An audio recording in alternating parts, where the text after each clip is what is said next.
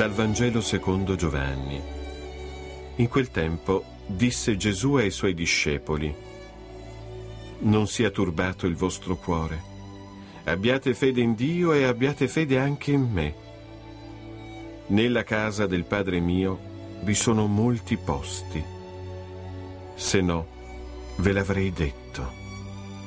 Io vado a prepararvi un posto. Quando sarò andato e vi avrò preparato un posto, ritornerò e vi prenderò con me, perché siate anche voi dove sono io. E del luogo dove io vado, voi conoscete la via.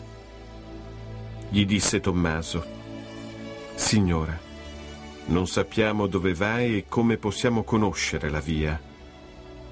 Gli disse Gesù, io sono la via, la verità e la vita. Nessuno viene al Padre se non per mezzo di me.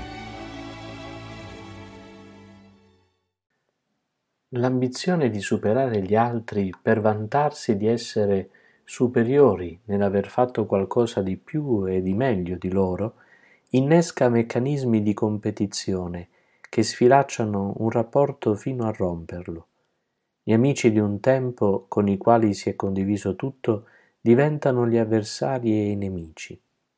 In una relazione bisogna coltivare l'umiltà e l'obbedienza, propria di un servo e di un messaggero.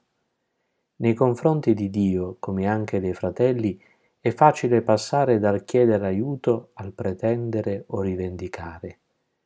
Bisogna accettare serenamente quello che si è e non ambire ad essere qualcosa di diverso o pretendere che l'altro cambi in base ai propri gusti.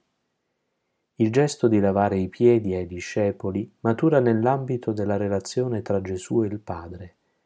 Egli è il padrone, è colui che invia, e lui si pone davanti al Padre con lo spirito del servo e dell'inviato. La disposizione al servizio e all'obbedienza è suscitata dallo Spirito Santo che Gesù accoglie dal Padre. Senza lo Spirito Santo verrebbe meno il legame che li unisce così profondamente. Quando in un rapporto affettivo si trascura l'aiuto dello Spirito Santo, si inserisce lo spirito mondano che divide, allontana, contrappone. Giuda ne è un esempio, ma come lui hanno fatto anche gli altri ai quali Gesù aveva lavato i piedi e per i quali ha offerto la sua vita. Questo è anche il rischio che corriamo quando impostiamo un rapporto nel malcelato tentativo di imporre il nostro punto di vista e di affermare la nostra volontà. L'amicizia o è sostenuta e alimentata dallo Spirito Santo oppure si trasforma nel suo contrario.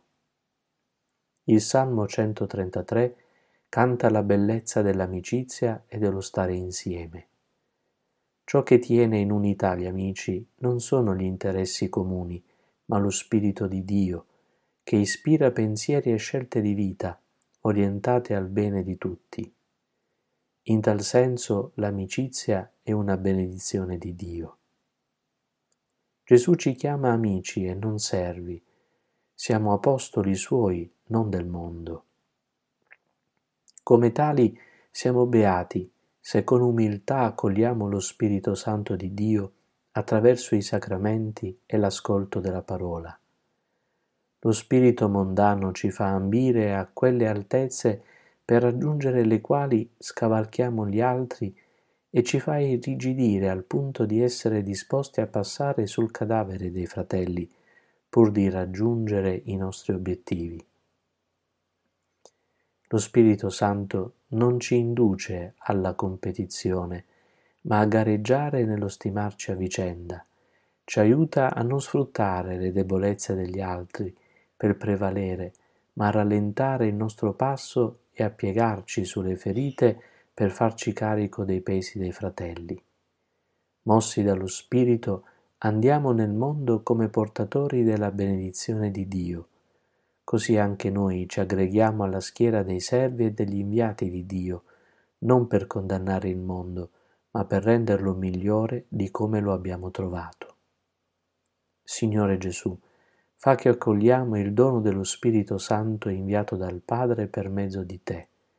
Lui che ha fatto di te il servo della divina volontà e l'apostolo della misericordia, metta nel nostro cuore sapienza e pazienza per imitarti nella umiltà, seguirti nell'obbedienza e rimanere costanti nella perseveranza della fede. Tu che ci conosci nell'intimo e ci ami perché ci scegli come tuoi fratelli, formaci alla scuola del Vangelo. Insegnaci a discernere gli spiriti, a riconoscere la voce di Dio per seguirla e a respingere le seduzioni del maligno che ci induce a peccare. L'ambizione della vanagloria si trasformi in ricerca piena di speranza della verità e in desiderio di tessere legami personali che profumano di comunione fraterna. Auguro a tutti una serena giornata e vi benedico di cuore.